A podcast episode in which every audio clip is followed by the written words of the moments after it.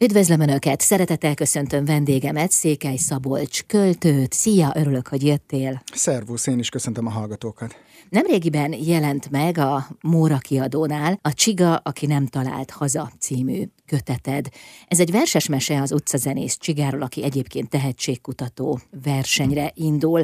Azért én úgy érzékeltem, ahogy utána néztem egy kicsit az életművednek, hogy ez mintha kilógna a sorból. Tehát valamiért más lenne ez a kötet, mint az összes többi. Jól éreztem? Igen, mivel eddig verses köteteim jelentek meg, ez pedig kifejezetten egy sztori, tehát ez egy verses mese, egy verses elbeszélés. Az igazság az, hogy én már régóta szerettem volna kicsit elmozdulni a versek felől, nem mintha éreztem volna erre valamilyen kényszert, miközben ezt azért mondom, mert általában a költőkre szokott érkezni a nyomás, hogy na és mikor kezdesz el prózát írni, vagy mikor jönnek a más műfajok. Ez ugye egy epikus műfaj, tehát ez egy történetmesélős műfaj, de mégis versben írva. Úgyhogy valamennyire mégiscsak folytatása az eddigi köteteknek de, de ez tényleg egy, egy elbeszélés igazából, versben megírva, ráadásul gyerekkönyv, és az első gyerekkönyvem. Lesz folytatás? Tehát most elindultál a gyerekkönyvek útján? Szeretem úgy látni ezt a dolgot. Saját utamon megyek, amiben vannak gyerekkönyvek is, illetve remélem, hogy lesz több is. Nem szeretném magamat, nem tudom én gyerekkönyves szerzőként definiálni, vagy egyáltalán bárhogyan is definiálni. Ez a legutóbbi, ez gyerekkönyv lett, illetve úgy lett gyerekkönyv, hogy én nem is feltétlenül gyerekkönyvnek írtam egyébként, de hát amikor végül is a Móra kiadónak elküldtem, és ők rábólintottak, és nagyon szerették, akkor az, az eldőlni látszott, hogy ez tényleg gyerekkönyv lesz. Úgy... Ugye az meghatározott mondjuk pozíció, hogy, hogy te költő vagy, de ezen belül nagyon széles az a, az a mesdje, amin alkotsz. Ez a kreativitás, ez még a költőiséged előtt is jellemző volt rád? Tehát a költő lét előtt is jellemzett ez téged, illetve az élet egyéb területein is megnyilvánul-e, hogy, hogy nagyon színesen, nagyon bátran nyúlsz hozzá a különböző műfajokhoz, történetekhez, hangulatokhoz? Igen, és ezt úgy is meg tudom fogalmazni, hogy vagyok annyira figyelemzavaros és szétszórt, mint a csiga, ennek a mesének a főhőse. Tehát az igazság az, hogy, hogy nem tudok a, fenekemen maradni túlságosan sokáig, és, és mindig volt bennem egy ilyen inger inger keresés, inger üldözés, tehát hogyha ha nagyon sokáig csináltam ugyanazt, akkor egy idő után elkezdtem fészkelődni, és és mindig, mindig hajtott előre valahogy az, hogy, hogy új területeket fedezzek fel az életemben. A versírás előtt is ez volt. Az igazság az, hogy a versírás az, ami az egyetlen, illetve most már a házasságomon kívül az egyetlen olyan dolog, ami állandó, tehát, tehát 15 éves koromban jelent meg igazából a nulladik verses kötetem, ez még az első kötetem ugye 2005, a 9 másodperc reggelente, de előtte nekem 16 éves koromban már megjelent egy ilyen nagyon-nagyon korai verses kötet, és azóta igazából ez megmaradt, még ha voltak is benne ilyen hosszabb, kihagyós időszakok. Az írástól akkor sem távolodtam el, csak legfeljebb ilyen alkalmazott műfajok felé nyitottam, tehát volt időszak, amikor, amikor én napi tévésorozatnak voltam, storyliner, story editora, dolgoztam újságíróként, most egyébként újra egy kerületi lapnál dolgozom, tehát az az, amilyen állandó az alkalmi melóim mellett, úgyhogy igen, ez egy ilyen eléggé ugrálós szabadúszás. És ahogy az előbb mondtad, a nulladik kötetedet mi hívta életre? Hát akkor még nagyon fiatal voltál. Fú, hosszú történet, meg nagyon a régmúltban nyúlik vissza. Nálunk a családon belül volt egy nagyon erős irodalmi érdeklődés, meg irodalmi véna. A nagyapám Takács Tibor nevét, akik ismerik ők leginkább a történelmi regényeiről ismerhetik.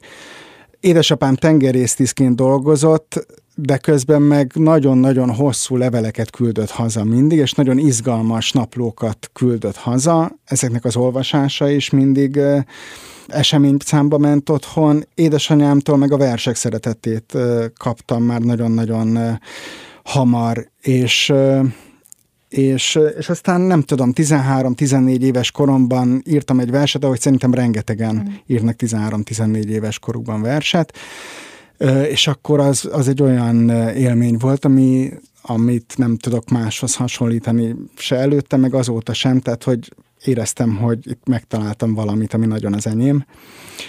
És akkor nekem ki is maradt ez az asztalfióknak írós időszak, ami egyébként tökre fontos, és, és nagyon sokan sokáig nem publikálnak például, mert, mert nem merik mondjuk elküldeni lapoknak. Nálam ez kimaradt, később aztán meg volt nekem ez is. Jóval később az, hogy sokáig nem publikáltam én sem, de a, a pályám elején nekem nagyon hamar elküldözgettem a verseimet, és aztán lett is egy ilyen verses kötetem. Hát szerintem sokan cserélnének veled. Tehát megfordították volna ezt, hogy inkább azt szerették volna, hogy jelenjen meg a könyvük, mint sem, hogy az asztalfióknak írnak. De azt miért mondtad az előbb, hogy ez fontos időszak az ember életében, hogy az asztalfióknak írjon?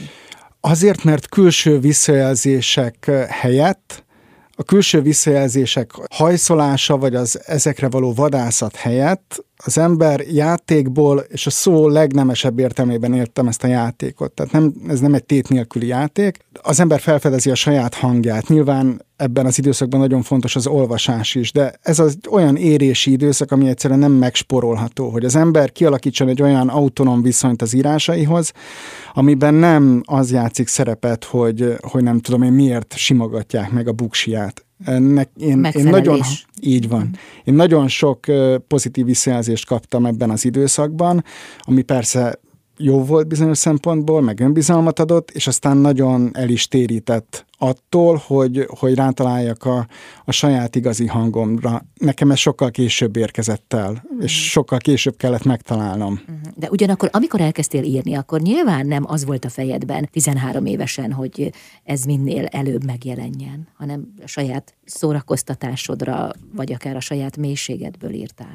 Mivel jöttek ezek a nagyon pozitív visszajelzések már a legeslegelső években, ezért ott volt. Ott volt, Aha. ott volt, hogy akkor, hogy akkor ezt olvassák, olvassák mások is, és, és jöjjenek, a, jöjjenek, a, jöjjenek ezek a visszajelzések. Úgyhogy igen, ez egy, egy elég veszélyes terep, meg egy veszélyes időszak, jó tanuló pénz volt. Jó, hát neked így alakult. Így van. Így hozta az élet. Jövünk vissza, vendégem Székely Szabolcs költő. Vendégem Székely Szabolcs költő, akinek most jelent meg nemrégiben a Csiga, aki nem talált haza című verses meseregénye. Ugye nevezhető ez annak? Igen. Az előbb arról meséltél, hogy te nem írtál az asztalfióknak, de később, amikor például 16 évet kihagytál, ami elképesztően hosszú idő, az mondjuk tekinthető egyfajta behozása ennek az időszaknak? Tehát, hogy akkor mondjuk az asztalfióknak írtál, vagy pedig egészen mással foglalkoztál?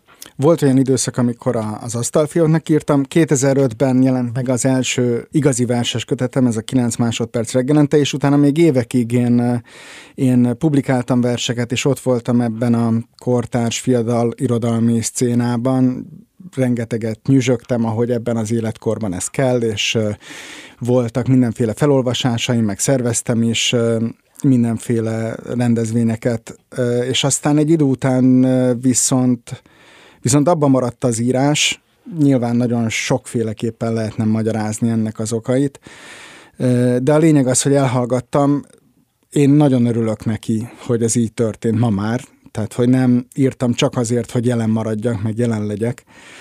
Ráadásul akkor következett be az életemben az, ami aztán nagyon sok embernél meg a végleges elhallgatást hozza magával, tehát a családalapítás.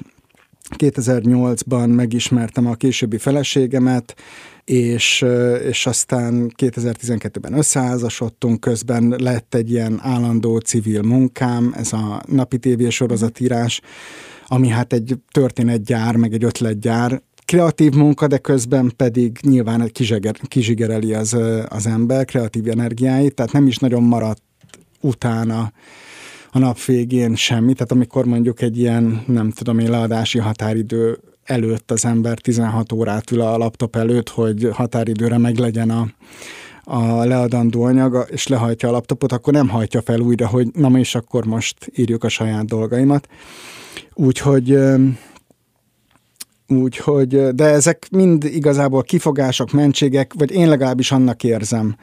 És közben pedig, pedig azt vettem észre, hogy, hogy benne vagyok egy olyan új életnek a sűrűjében, a gyerekeim mellett, a gyerekeim születése után. 14-ben született a nagyobbik fiam, 17-ben a kisebbik, hogy eljött ez a kisgyerekes családi létmód, ami meg számomra nagyon-nagyon revelatív volt, és nagyon fontos változásokat hozott el az életemben. Nem csak a külső körülmények szempontjából, hogy nyilván átalakul ilyenkor egy, egy párnak az élete, hanem a saját önismeretemben is. Tehát a, a nagyobbik fiam megszületése után nekem nagyon nagy élmény volt az, hogy az apaságon keresztül a saját gyerekkoromat máshogyan kezdtem el látni, a gyerekemhez fűződő viszonyom elkezdett nagyon foglalkoztatni, hogy, hogy mit jelent pontosan az apaság, hogyan tudok én ebben részt venni, hogyan tudok jó apa lenni. És azzal találtam magam szemben, hogy egy csomó olyan válsághelyzet, meg krízishelyzet van ebben a nagyon-nagyon polgári élethelyzetben, ami egyébként megírásra érdemes és amit, amit nem nagyon szoktunk megírni, ez egy nagyon sarkos kijelentés, hogy nem nagyon szoktunk megírni, mert természetesen létezik ugye, hitfesi költészet műfaja, meg ma is nagyon sokan, és egyre többen foglalkoznak egyébként ezzel de mégis ezek, ez a, a, a családi életnek a krízisei és válságai és lelki kihívásai, abban van egy nagyon erős tabu is. Tehát, hogy ezek... Hogy csak azokat, a szépet igyekszünk igen, megmutatni, erre gondolsz konkrétan? Igen, konkrétan, igen, igen. Miközben, miközben rengetegen küzdködnek olyan kihívásokkal, amikről nem beszélnek azt mondtam, hogy erről nem szoktunk beszélni, és akkor már is eszembe jutott például Turi Timmel költőnek a verses kötete, dolgok, amiről nem beszélünk, amiről nem beszélünk. Szóval, és ami hasonló témákat jár körbe. Úgyhogy, úgyhogy... És te erről könnyedén beszélsz? Nem. Viszont ez egy nagyon jó irányjelző lett akkortól kezdve, hogy mi az, amiről nem beszélek könnyen. Mi az, amiről félek beszélni, és hogyha mióta elkezdtem újra írni, hogyha azóta van bármilyen elakadásom az írással kapcsolatban, akkor ez az a kérdés, amit felteszek magamnak, hogy mi az, amiről nem merek beszélni. És akkor már is tudom, hogy miről írjak verset.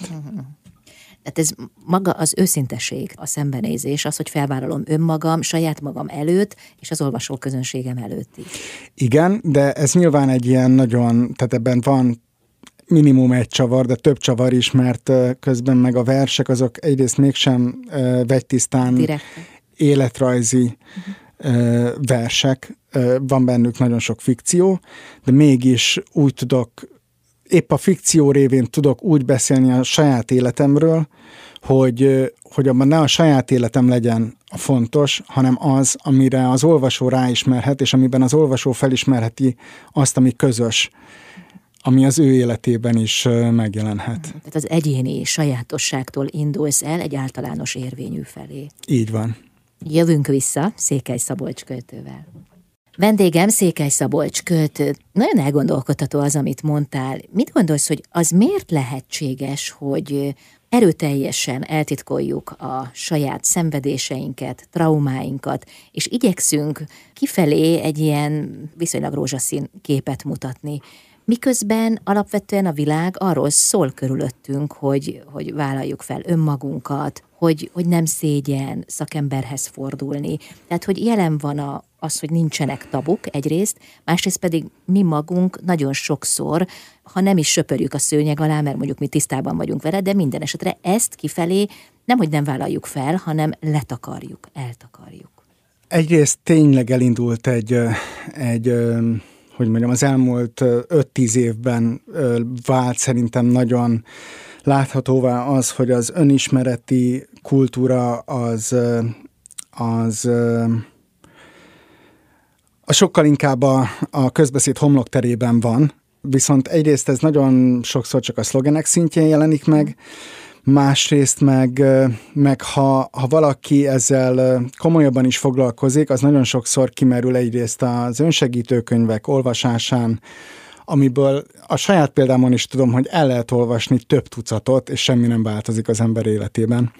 De nem, hogy mondjam, tehát hogy én nem akarok ebben ilyen megmondó ember lenni, hiszen nek, én is egy verses kötetet írtam ebből, tehát nem vagyok, nem vagyok szakember, bár elkezdtem a pszichológia szakot egyébként, és egy ilyen pszichológia alapszakot elvégeztem pont ebben az időszakban, amikor, amikor nem írtam. sokáig. Hogy miért csöpörjük mégis a szőnyeg alá, arról azt gondolom, hogy azért, mert tétje van.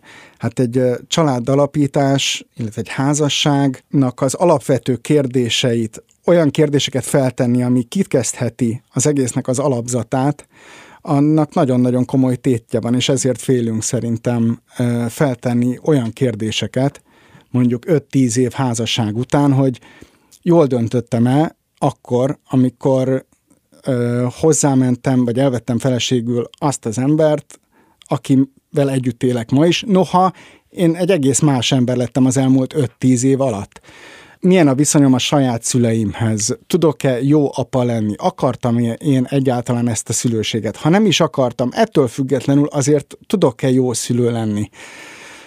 Nagyon-nagyon sok ilyen kérdés felvetődik, de hogyha az ember azt gondolja, vagy nagyon sokan azt gondolják szerintem, hogy ha felteszik ezt a kérdéseket, akkor félnek attól, hogy megkérdőjeleződik az egész, és összeomlik egyfajta kártyavárként. Miközben én azt gondolom, hogy valójában a hosszú távú túlélésnek a lényege az az, hogy feltesszük ezeket a kérdéseket, és őszintén beszélünk róla. Nem szabad megijedni a beszélgetéstől, az igazi nagy tétekkel bíró beszélgetéstől, mert, mert csak ezek vihetnek előre, és, és sokkal kevésbé kockázatos őszintén beszélni, mint nem beszélni sehogy. Mert pontosan az hozza el a véget, a kapcsolat végét. Én azt hiszem, hogy igen. Miközben attól tartunk, hogyha beszélgetünk róla, akkor az milyen veszélyes. Így van, uh-huh. igen. És mi volt számodra az a felismerés, ami felforgató erejű volt számodra, amit egyszerűen nem gondoltál korábban, amitől valamelyest más úton indultál el? Eleve az, hogy amikor megszületett a, a nagyobbik fiam... Tehát akkor ez abszolút a családalapítás. Nekem igen, nekem igen, nekem igen. Mikor megszületett a nagyobbik fiam, akkor akkor volt bennem egy nagyon erős kíváncsiság, és természetesen volt bennem öröm és büszkeség, de valójában az apaságot, mint olyat, azt én nem tudtam az első hetekben, hónapokban átélni, megélni. És mindig nagyon zavartak az olyan élethelyzetek, amikor azt éreztem, hogy lenne valamilyen elvárt érzelmi reakció egy adott helyzetre, de én azt nem érzem igazából. És, és akkor ez elkezdett foglalkoztatni, hogy ez miért van így, és hogy van, aztán persze rájöttem, tehát ma már pontosan tudom, hogy az apaság az nem, nem úgy történik, hogy amikor megszületik a gyerek, akkor abban a pillanatban szülővé válsz, hanem az egy folyamat. Az anyasággal is egyébként szerintem hasonló dinamikák működhetnek, és hát igen, és akkor ez magával hozott aztán nagyon sok mindent. Azt vettem észre, hogy vannak mindenféle, nem tudom én, gondolataim a nevelésről, ne, ne nevezzük azért nevelési elveknek, mert nem volt ilyen becsontosodott uh, hiedelemrendszerem, azt hiszem, de valamit mégis gondoltam arról, hogy én majd hogyan szeretném nevelni a gyerekeimet, és aztán azt vettem magamon észre, hogy egész más reakciók jönnek belőlem, mint amit kigondoltam. Hogy hogy például én nem soha, tehát a gyerekeim születése előtt én nem gondoltam azt, hogy én képes vagyok haragot érezni, mint olyat. Vagy hogy nem tudom én, hogy, hogy indulatok tudnak bennem lenni. Miközben hát persze egyébként a megint csak kisgyerekes családos élet, megemelkedik a stressz szint, nagyon sok szempontból megváltozik, és ez egy normális dolog, és meg kell tanulni, kezelni az embernek a saját haragját, a legkülönbözőbb érzelmeket meg kell tanulni, kezelni, illetve máshogyan kezelni, mint ahogy, ahogy korábban történtek ezek.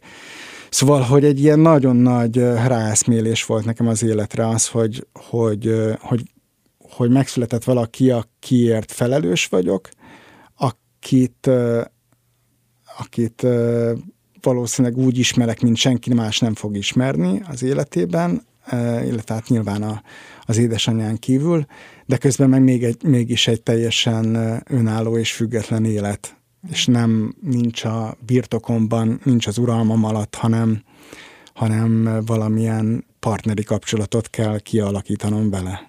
És hogy mindez milyen érzéseket vált ki belőled. És Így ez, van. Az a felismerés, az megérkezett, hogy, hogy minden érzés rendjén való, tehát hogy nincsenek hibás érzések, mert ez fontos, nem? Szóval, hogy esetleg hajlamosak vagyunk arra, hogy az egyiket jónak, a másiknak rossznak tekintsük. Na, na, ugye? Ez, hogy persze. Miközben mindennek helye van. Persze, hát nem, nem véletlenül említettem a haragot például, Aha. tehát hogy a haragról Na mire Hú, jutottál? Ez, ez is nyilván hát egy nagyon nagy, nagyon nagy kulturális örökség van, illetve tehát egy olyan erős kulturális örökségben élünk, ami a haragot is például tabusítja és egyelővé teszi az erőszakkal. Uh-huh. Miközben két teljesen különböző dologról beszélünk. Azok, akik tudattában vannak a saját haragjuknak, azok sokkal kevésbé válnak kiszolgáltatottá a saját haragjukkal szemben, uh-huh. és sokkal inkább védettek lesznek avval kapcsolatban, hogy erőszakossá váljanak.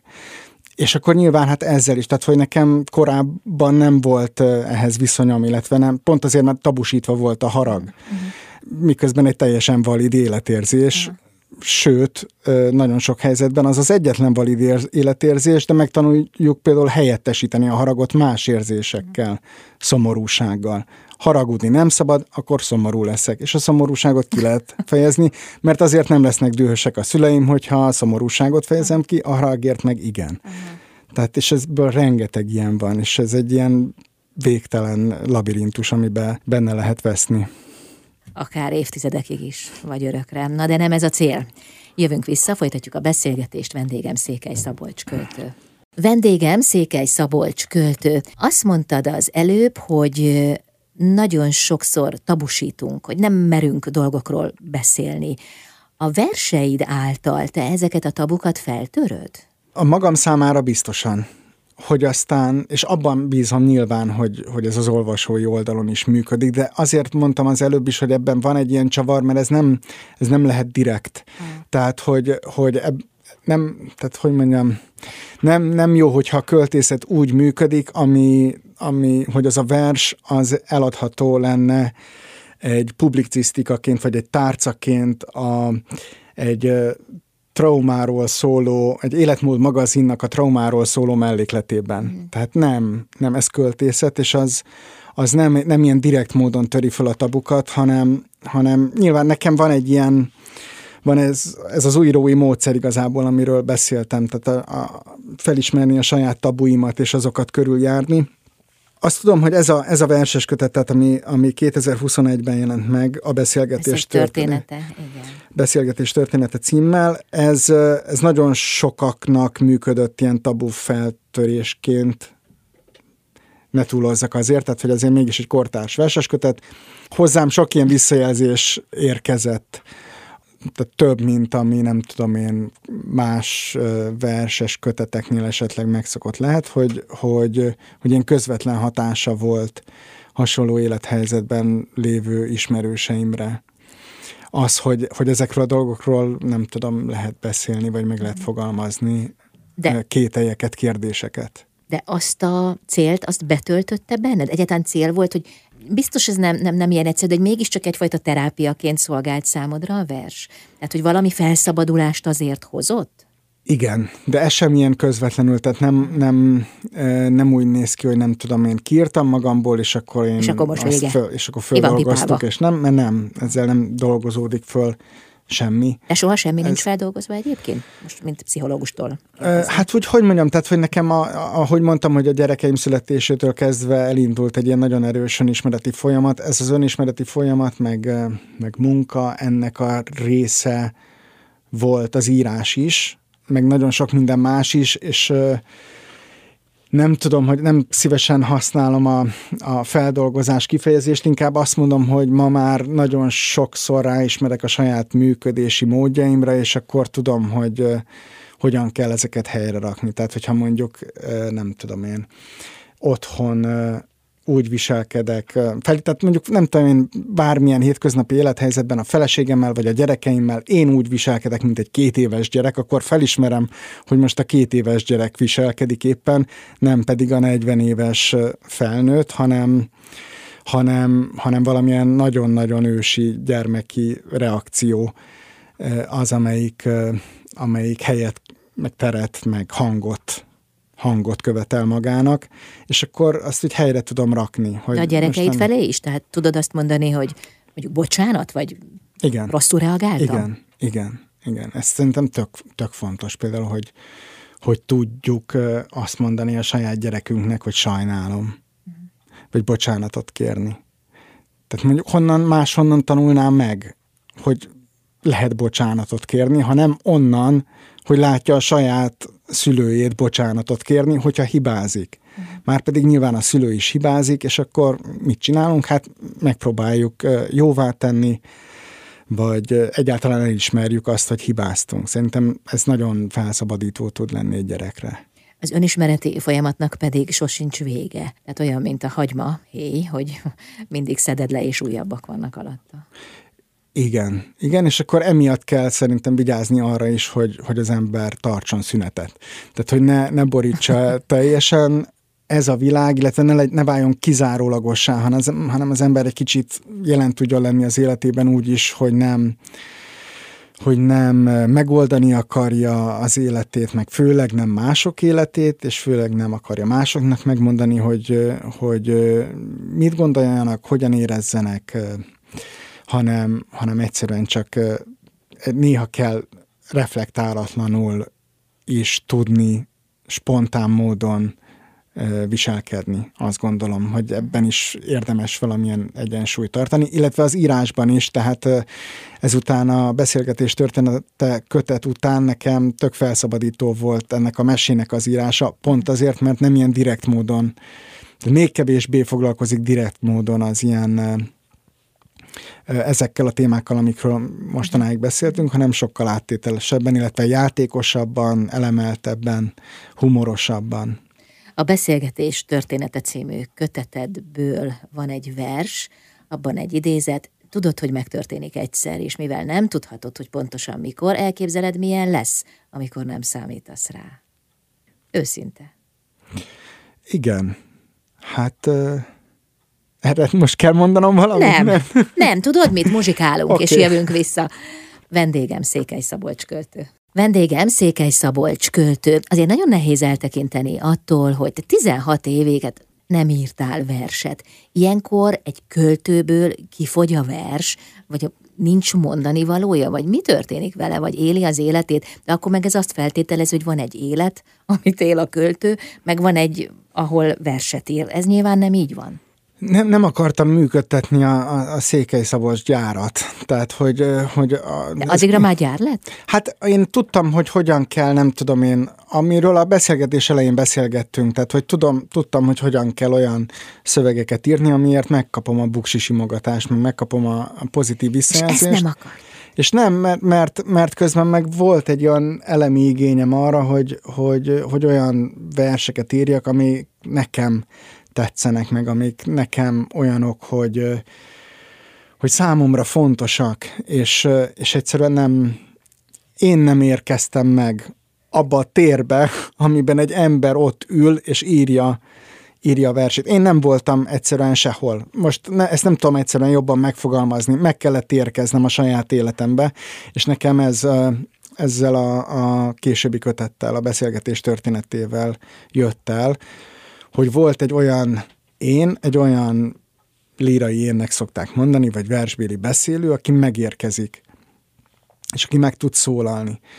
Nem tudom, tehát hogy, hogy azért, azért, azért beszélek erről nehezen, illetve azért szoktak erről nehezen beszélni, mert ugye amikor mi irodalmat tanultunk az iskolában, általános iskolában és középiskolában, akkor a költészet az valamilyen agyon misztifikált dolog volt, a költő az egy ilyen külön állatfaj. Aki várja, lebeg. Hogy, így van, és várja, hogy jöjjön az ihlet, uh-huh. és és akkor persze én sem szeretném ezt a képet erősíteni egyfelől, mert tényleg a versírásnak van egy nagyon erős mesterségbeli vetülete, módszeresség kell hozzá, rendszeresség kell hozzá, dolgozni kell. Tehát az, hogy, a, hogy az ember ül és vár, hogy legyen inspirációja, ez ugye a dilettantizmusnak az egyik definíciója tényleg. Másrésztről pedig a, a versírásban van valami igenis irracionális dolog. Tehát, hogy az írás az valahogy mégiscsak megtörténik az emberrel, azon túl, hogy, hogy csinálom is és ez a megtörténés az, amit nem, nem igazán lehet erőltetni. Volt már, hogy, hogy elkérdeztek erre, és akkor ott nem tudtam jobbat mondani, mint hogy ez hasonlít egy kicsit az elalváshoz, vagy a szexuális izgalomhoz, tehát hogy az, az is megtörténik az emberrel, és, és ha az ember ezt terültetni akarja, akkor az csak rosszabb lesz. De akkor magad kell olyan állapotba hozni, hogy befogadóvá válj a saját gondolataidra? Igen, igen. És akkor még olyankor sem, tehát hogy van, hogy olyankor sem Hogy nem működik. feltétlenül sikerül. Igen, Aha. igen, igen. De amikor korábban a buksi simogatás miatt írtál, akkor te kiknek akartál megfelelni, illetve pontosabban milyen elképzeléseknek? Hát úgy mindenkinek. Tehát, De tehát hogy ez, mindenkinek? Ez, ez van, nem tudom, tehát hogy szerintem mindenki, aki, aki vagy nagyon sokan, akik, akik írnak, vagy valamilyen művészeti tevékenységet folytatnak, egyszerre nagyon introvertáltak és extrovertáltak. Tehát, ez hogy így a, van? Ez általános Szerintem ennek nagyjából? kell, hogy meglegyen valamilyen kettőség. Uh-huh. Vagy, vagy a tapasztalat azt mutatja, hogy létezik egyfajta kettőség. Tehát és ez sem igaz, hogy csak és kizárólag a külső visszajelzésekre mentem rá, de, de tény, hogy, hogy vastagon benne volt. És hát nem, nem tudom, tehát hogy most visszagondolok, hogy mikor 13 éves voltam, és elkezdtem írni, akkor milyen, milyen ember volt ez a Székely Szabolcs, aki elkezdett írni, és hát nyilván egy ilyen nagyon, nagyon vágyott arra, hogy, hogy amire minden kis kamasz, tehát, hogy megerősítsék azt a kezdődő személyiség, csírát, identitást, hogy jó vagy, szerethető vagy, okés csávó leszel, nem tudom. Na most ezek a tevékenységek, amikben én szeretettet vágytam, illetve visszajelzést vágytam, ezek azért nem jellemzően olyan dolgok voltak, amik, amikre az ember a kortársaitól megkapja az elismerést, tehát én verseket írtam, népzenei hangszere játszottam, versenyszerűen sakkoztam, hát ezek a, a, hogy mondjam, inkább a, a felnőttek világából váltott ki ez, Elismerést. Ez, ez elismerést. Viszont ettől függetlenül meg éreztem, hogy ez az, ami, ami nekem megy. Uh-huh. És, és mi lett volna, ha nem jelenik meg az első, a nulladik, bocsánat, köteted? Um, Mennyiben lett volna más a te életutad? Fú, biztosan más lett, de hát ez az, amiről nem tehát, hogy ezt... Na jó, csak te nagy jelentőséget tulajdonítasz ennek, és valóban az is, hogy neked tizenévesként megjelent az első köteted. Igen, mert mert hát nem, tehát hogy én, mivel velem ez történt meg, Ezért tehát hogy ez lett az én utam, ezért nyilván e, ebben kapcsolatban van egy ilyen nagyon erős érzelmi viszonyom, és nyilván, hogy mondjam, ennek látom én a hátulütőit is, mm. tehát az, hogy, hogy nekem viszonylag későn alakult ki az a saját hangom, amire azt tudom mondani, hogy ez az, ami, ami, ami igazán én vagyok. A napi tévésorozatok írása ettől nagyon eltér, ugye? Igen. Na, akkor erről is beszélünk. Okay. Folytatjuk mindjárt. Vendégem Székely Szabolcs költő. Vendégem Székely Szabolcs költő. Napi tévésorozatokat is írtál. Ez milyen? Írtál, ugye? Egyet. Egy... Ja, egyet írtál. Igen. Hát én látod, mindjárt megerőlegezem, hogy milyen sokat. Tehát akkor egyet írtál, jó, de annak volt több epizódja. Hát ez, Bocsánat, ez tehát azért... Szappanopera még, volt, úgyhogy... Végül is többet írtál. Igen, igen. Hát több részt. Ez milyen képességeket igényelt tőled? Az alkalmazkodó képességet mindenképpen, tehát a, tehát a, a napi tévésorozatok világában sokan elhasalnak, akik jönnek forgatókönyvíróként, színészként, filmes emberként, akik tök jók a saját szakmájukban, de, de ebben a, a nagyon éles, a megrendelői szempontokat figyelemben tartani tudó munkamódszerrel nem tudnak azonosulni, vagy ehhez nem, tehát nincs meg az a, az a flexibilitása a gondolkodásuknak, hogy ez működni tudjon. Ez egy olyan, olyan gyár tényleg, ahol, ahol nagyon, nagyon észnél kell lenni folyamatosan, és tudni kell azt, hogy, hogy, hogy hova fog kifutni a gyárszalag végén, a képernyőre mi fog kimenni. Nyilván egyébként nagyon sok szor előfordul az is, hogy a producer direkt azt kérte, hogy mondjuk nagyon szálljon el a, az írók agya, mert aztán majd a, a gyártás foglalkozik azzal, hogy hogyan lehet ezt, ezt megoldani, hogy ezt le is lehessen forgatni. De hogy, de hogy erre mindenképpen szükség van, hogy az ember tudjon alkalmazkodni a, a kamerához, meg, meg a színészekhez, meg minden egyéb dologhoz. Lehet tudni, hogy ez melyik sorozat? Ez a Jóban Rosszban volt. Szóval te írtad. Te vagy a felelős. az, ne, az, ne, hát volt olyan időszak, amikor duplákat írtunk, mert volt, volt egy olyan idő, hát sőt több ilyen időszak is volt, amikor duplákat írtunk, dupla epizódokat, hogy, hogy akkor ilyen 30 fölötti volt az írói stáb. Csak az írói stáb. Tehát, de ebbe benne van a, a, benne volt a vezetőíró, a story editorok, a storylinerek, a dialogeditorok, a dialogírók, és hát nyilván ilyenkor minél nagyobb az írói stáb, annál nehezebb ezt összefogni. Tehát a, hogyha nem tudom én, van akár csak 15 író is, akkor 15, 15 mozi megy 15 fejben. Most ezek a mozik, ezek bármennyire is a folyamatos kommunikáció ennek a munkának a lényege, sosem tud ugyanaz a mozi lenni, úgyhogy mindig vannak ilyen kis elcsúszások, hogy az egyik karakterről mit gondol az egyik, mit gondol a másik, stb. stb. Ez azért is jó, mert akkor mindenki meglepődik, amikor látja a tévében, hogy mi történik, ugye? Igen, igen. igen, Va, ott vannak nagy meglepődések. Igen.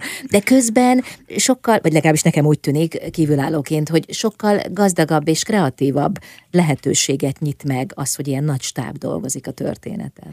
Így van, és egyébként, hogy mondjam, tehát hogy a, a, ugye a napi tévésorozatokkal kapcsolatban, illetve a szappanoperákkal kapcsolatban van egy ilyen a, hogy mondjam, tehát én ugye az irodalom felől jövök, és akkor aki, a, aki ilyen műsorokban dolgozik, egyébként egy nagyon jeles és, és elismert és kanonizált kortárs költőkből tudnék mondani hármat, négyet, akik, akik dolgoztak barátok köznél, vagy akár a jobban rosszbannál még, de hogy van egy ilyen szemérmesség, meg hogy mondjam, az, az életrajzban ezt úgy takargatni szokás. Én nem, én nem egyáltalán nem teszek így, meg itt is teljesen nyugodtan beszélek erről, mert, mert szerintem állati fontos iskola az ember életében, illetve főleg annak, aki, akit a dramatikus műfajok érdekelnek, és én engem mindig vonzott a, egyrészt a színház is, meg a, meg a filmírás világa is, amitől most az utóbbi időben eltávolodtam, de egyébként nem adtam föl, hogy, hogy valahogyan visszatérek még. Egyszerűen borzalmasan nagy élmény az, hogy, hogy az ember megír egy jelenetet, és, és látja, nem tudom én, 6 hét múlva azt a képernyőn, és az ember megír 1500 jelenetet, és mindig 6 hét múlva ott látja az eredményét. Ezt a tudást nem adja vissza egy nagy játékfilmnek a megírása, ami aztán az igazán nagy művészi teljesítmény nyilvánvalóan, uh-huh. de hogy nem jön, nem, nincs meg ez a, ez a folyamatos, napra kész, nincs olyan, hogy várok az ötletre, hanem jönnie kell az ötletnek. Tehát, hogy mondjam, amikor a gyorséttermi kajához szoktam egyébként hasonlítani, hogy a gyorséttermi kaját nem hasonlítjuk össze a fine dininggal, de az, hogy egy jó hamburgert el tudják készíteni, az sem olyan, hogy így bemegyek a konyhára, és akkor így oda dobálom azt, ami van, hanem ahhoz is kell szakmai felkészültség, meg tudás, és azt is lehet alázattal végezni, minden munkát lehet alázattal végezni, ezt is. Uh-huh terveid között szerepel egyébként nagy játékfilm írása? Ó, te, hát mondjuk úgy, hogy, hogy, hogy nagyon nyitott vagyok rá, meg nagyon nagyon, tehát, na, tehát a tervekről az ember nem, nem szívesen beszél, mert, mert amíg nincsen valamilyen uh, sínen már a dolog, addig, na, tehát persze, az emberek mindenféle tervei vannak, meg van is, uh, van egyébként, uh, vannak filmnovelláim, amikkel uh, majd elkezdenék házalni, de hogy a válaszom az, hogy igen. Nagyon meggondoltad ezt most. Igen. De ez nem úgy van, mint a verseknél, hogy, hogy úgy kifolyik belőle? Tehát nem lehetséges, hogy egy nagy játékfilm forgatókönyve is Hát csak a, hogyha egy vers kifolyik az emberből, akkor, hogyha már van egyébként kiadója, vagy akár csak egy folyóiratnak is el tudja küldeni azon melegében egy film, hát nagy játékfilmről, mert nem is beszélve, az meg ahhoz kell még pár tucat ember, meg költségvetés, támogatás, tehát hogy az, az egy egyáltalán egy filmnek a megálmodása már szinte külön művészet, hogy, hogy, hogy abból egy filmterv legyen, egy életképes filmterv legyen. Na jó, de a kreativitás az, ami ott van benned, a, a te fejedben van, az, az végül is tőled függ, az nem függ senkitől. Ez így van, így van. Úgyhogy, a, úgyhogy és akár írhatod is. Forgatókönyvet ezt lehet, hogy fogok írni, és egyszer kopogtatok a megfelelő helyeken. Helyes. Most mi viszont a verses köteteidről beszélgetünk, illetve a legújabb verses meseregényről, ugye, melynek főszereplője Dömper. Jövünk vissza Székely Szabolcs Vendégem Székely Szabolcs költő. A legutóbbi verses meseregényedben a Csiga, aki nem talált haza, Dömper egy tehetségkutatón indul. Most bocsáss meg a feltételezését, de te nem akartál valaha, valahol tehetségkutatón indulni? Megmérettetni magad? Hát szerintem amennyire minden alkotó ember a kamaszkorában, vagy amikor elkezd, elkezdi csinálni a dolgait, akkor a felfedezettség iránti vágy az úgy munkál az emberben, úgyhogy, úgyhogy bennem is volt ilyen. Konkrétan tehetségkutató, mint ilyen. Hát voltak egyébként ilyen ö, versíró pályázatok, amik nem az intézményes formái az írásnak, illetve a fiatal irodalomnak van például a Sárvári diákírók, diákköltők pályázat, amit minden évben megszerveznek, és az egész minden magyar nyelvterületről várnak oda középiskolásokat, és akkor a át versekkel, meg novellákkal lehet pályázni, és akkor ott versenyeztetve vannak úgymond a, a szövegek. Tehát, hogy, és azon én is részt vettem annak idején, de hát azért ebben kevésbé a verseny jelleg a, a fontos, hanem az, hogy ott nagyon komoly költőktől lehet tanulni és visszajelzést kapni. És mi az, amit leginkább tanácsolnál egy fiatalnak? Most csak így találgatok, hogy, hogy bátran írja le azt, ami benne van. Egyébként az sem olyan könnyű. Vagy, vagy legyen meg a szerkezete, a formaisága. Tehát valahol a, a vers formanyelve az, ami fontos, vagy pedig az, hogy ő saját magát tudja adni, megmutatni. Ezek általában jönnek a, jönnek a, a fiatal költőből, illetve a fiatal szerzőből, meg a tizenévesből egyébként is. Amit én tanácsolnék, vagy tanácsolni szoktam, az az, hogy olvassanak. De hogy, hogy és, és ne csak klasszikusokat, hanem kortársakat. Tehát, hogy, hogy nagyon-nagyon sokan kezdenek el úgy írni, hogy, hogy, hogy nagyon nagyon kevés verset, költői életművet ismernek, illetve ismernek is, az, az is ilyen, nem tudom én, tehát, hogy ilyen 50, meg 100, meg 200 évvel ezelőtti hát, amit tanultunk az iskolában. Így van, és de közben meg meg kell ismerni azt a nyelvet, azt a közeget, amiben megérkeznek a mai versek. Tehát, hogyha mai verset akarsz írni, nem tudom én, 2024-ben, akkor először ismerd meg azt a teret, meg azt a nyelvet, ahol megszólal a mai kortárs magyar költészet, és aztán térj el tőle, csinálj egész mást.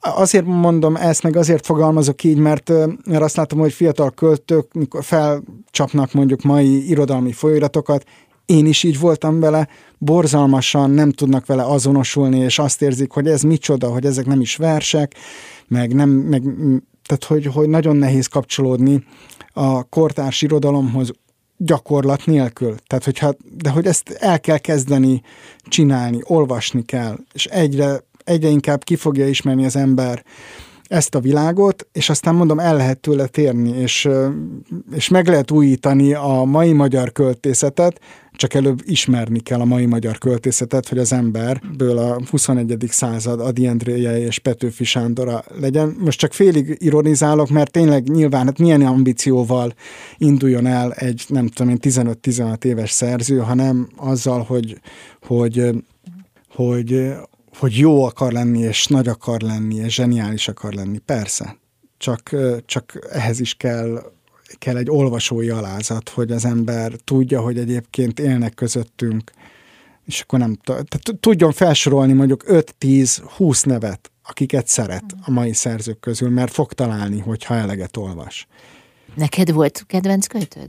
Na, és akkor én is az, amikor elindult, tehát pont ilyen voltam, hogy amikor én elkezdtem verseket írni, túl korán, mert túl korán... De most kifoghatod illetve nem, nem írni kezdtem el túl korán, közölni Aha. őket, közreadni kezdtem el ezeket túl korán, akkor én is például pont, tehát hogy én a nyugat első nemzedékén nevelkedtem, tehát ö, ö, nem tudom én is, és nem Adi egyébként, hanem, hanem Kosztolányi, Tótárpád, Juhász Gyula, nem, meg aztán a második, harmadik nemzedék, Szabó Lőrinc, Vörös Sándor, de nem láttam ennél, nem láttam ezen túl, és nem, nem olvastam még még verseket az elmúlt, nem tudom én, 50 évből. Tehát nekem, mikor én elkezdtem verseket közölni, akkor még kimaradt kimaradt Pilinszki, kimaradt, hogy nem, nem mondjak olyan neveket, mint Tandori Dezső, tehát akik aztán tényleg felforgatták a, a 70-es, 80-as évektől, a, a, meg még előtte a 60-as években a,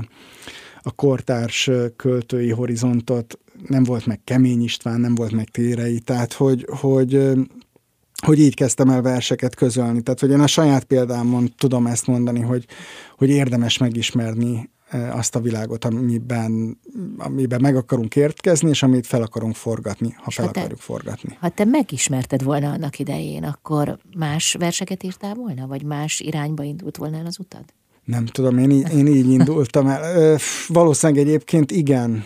Tehát, hogy meg valószínűleg sokkal nagyobb sokkal nagyobb nagyobb alázattal kezdtem volna közölni verseket, kevésbé bátran. Volt haszna ennek a bátorságnak egyébként mm. tényleg, tehát de, de azért nyilván 16-17 évesen az ember e, még nem, nem azzal a költői tudatossággal ír, mint 25-30 évesen. Tehát, hogy az, ezekben a versekben egy gyerek korú szerző beszélt, egy komaszkorú szerző beszélt, sokkal kevésbé voltam tudatos.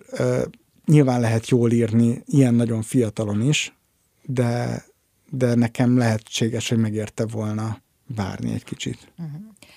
Célja az egy költőnek, hogy felforgassa a világot? Mert az előbb azt mondtad, hogy hát ha egyáltalán azt akarja. Az egy fontos mozzanat? Az egy fontos összetevő, hogy nem tudom, pálya, szerintem hát pályakezdő, nem, nem tudom, hogy nem tudom, hogy ma milyenek a, a, az én gyerekeim még pont nem ilyen kamaszkorúak, tíz éves lesz most a nagyobbik fiam, hát amikor én nem tudom, én tizenéves voltam, akkor azért mi fel akartuk, vagy én fel akartam forgatni, meg, meg akikkel indultam egyszer, azért nyilván ilyen ambíciókkal indultunk el, és hangosak voltunk, és magabiztosak. Voltam egyébként néhány éve ilyen költőtáborban, ahol nagyon fiatal költökkel voltam együtt, és ők is hangosak voltak és magabiztosak. Nem tudom, hogy, hogy nem tudom, hogy... Hát akkor biztos voltak... fel akarják forgatni a világot. Remélem, hogy igen egyébként. Aztán nyilván már, már az ember nem tudom én, 40 évesen már máshogy máshogy látja ezt a dolgot, főleg úgy, hogy egyébként meg mennyire lehet versekkel ma felforgatni azt a világot, amiben élünk, egy-egy világot, egy-egy ember világát, én abban töretlenül hiszek, hogy, hogy fel tudja forgatni egy-egy vers is akár. Illetve a, a vers olvasás, mint olyan. Az olvasás, mint életforma, az fel tud forgatni életeket, egy-egy életet. És ezért megéri írni. De lehet ennél többet kívánni, mint hogy egy emberre has, hiszen úgyis mindig csak egyre hagysz. Ez érdekes, mert az, ugye az utóbbi időben többször esett szó arról, hogy, hogy, hogy a közösségi költészetet, hogy, hogy a költészetnek, illetve a költőknek mennyire van olyan szerepe, hogy egyébként egy közösség nevében is tudjanak beszélni, vagy beszéljenek, illetve mennyire van egyáltalán hatásuk még. Nyilván, nyilván már maga az írott szó is sokkal halkabb ma már, mint, a, mint egy-egy kép hogy annyira vizuális lett a kultúra, amiben élünk, hogy, hogy a verseknek egyszerűen nehezen tud szerintem tömegeken át söprő ereje lenni, mint egy-egy erős videónak, vagy képnek, vagy fotónak. Úgyhogy és hát nem nagyon, nem nagyon láttunk, tehát hogy a tapasztalat nem mutatja azt, hogy, hogy ma mondjuk költők robbantanának ki forradalmakat, vagy, vagy költők válaszolnának azokra, azokra a dilemmákra, amik, amik, amikre válaszokat keresünk. Illetve válaszolnak a költők, de nem feltétlen egy közösségnek, hanem, hanem egyes embereknek, azt hiszem. De ez lehetséges, amit az előbb mondtál, hogy költők nyilván idézőjelben robbantsanak ki forradalmat? Tehát, hogy olyan hangsúlyos legyen egy költő ereje a költészete által annyira erős befolyást gyakoroljon az emberekre, a fiatalokra, hogy, hogy akár társadalmi változást idézen elő? Mondd meg! Nem tudom. Erre az a válaszom, hogy nem tudom. De hogy, de hogy, de hogy, de hogy a ver, vannak olyan pillanatok, amikor, a, a, amikor amikor verseket használunk, és nem véletlenül olyan verseket használunk a nagy pillanatok alkalmával is, az is biztos. Tehát, hogy tehát nem véletlenül mondanak nagy gyűlések színpadain is verseket ma is. és nem véletlenül, nem tudom én, tehát mondjuk Petőfi sem most volt ugye Petőfi 200, és, és rengeteg mindent elmondtak arról a drága emberről, és de hogy, hogy ugye a politikai költészet, meg, a, meg az agitációs költészet tével kapcsolatban, mintha kevésbé tudnánk mit kezdeni, de közben, amikor meg ott van mondjuk egy tüntetés, akkor mégis Petőfi verset szavalnak el ma is az emberek. Tehát, hogy, hogy, hogy van helye, azt gondolom. Nem, nem tennék ilyen nagy kijelentéseket, hogy költők, nem tudom, nem tudnak kirobbantani forradalmakat, de hogy, de hogy a verseknek van helye általában a forradalmakban, abban biztos vagyok. Köszönöm szépen. Székely Szabolcs költő a vendégem. Jövünk vissza. Vendégem Székely Szabolcs költő, a csiga, aki nem talált haza, ugye ez a legújabb verses meseregénye címe, amely azért eltér a korábbiaktól. A főhőse pedig Dömper, aki utcazenész csiga. Te most kérlek szépen, ezt te hogy találtad ki?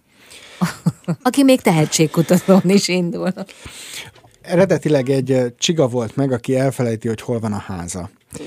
És elkezd kérdezősködni, és elkezd nyomozni, hogy megtalálja a házát.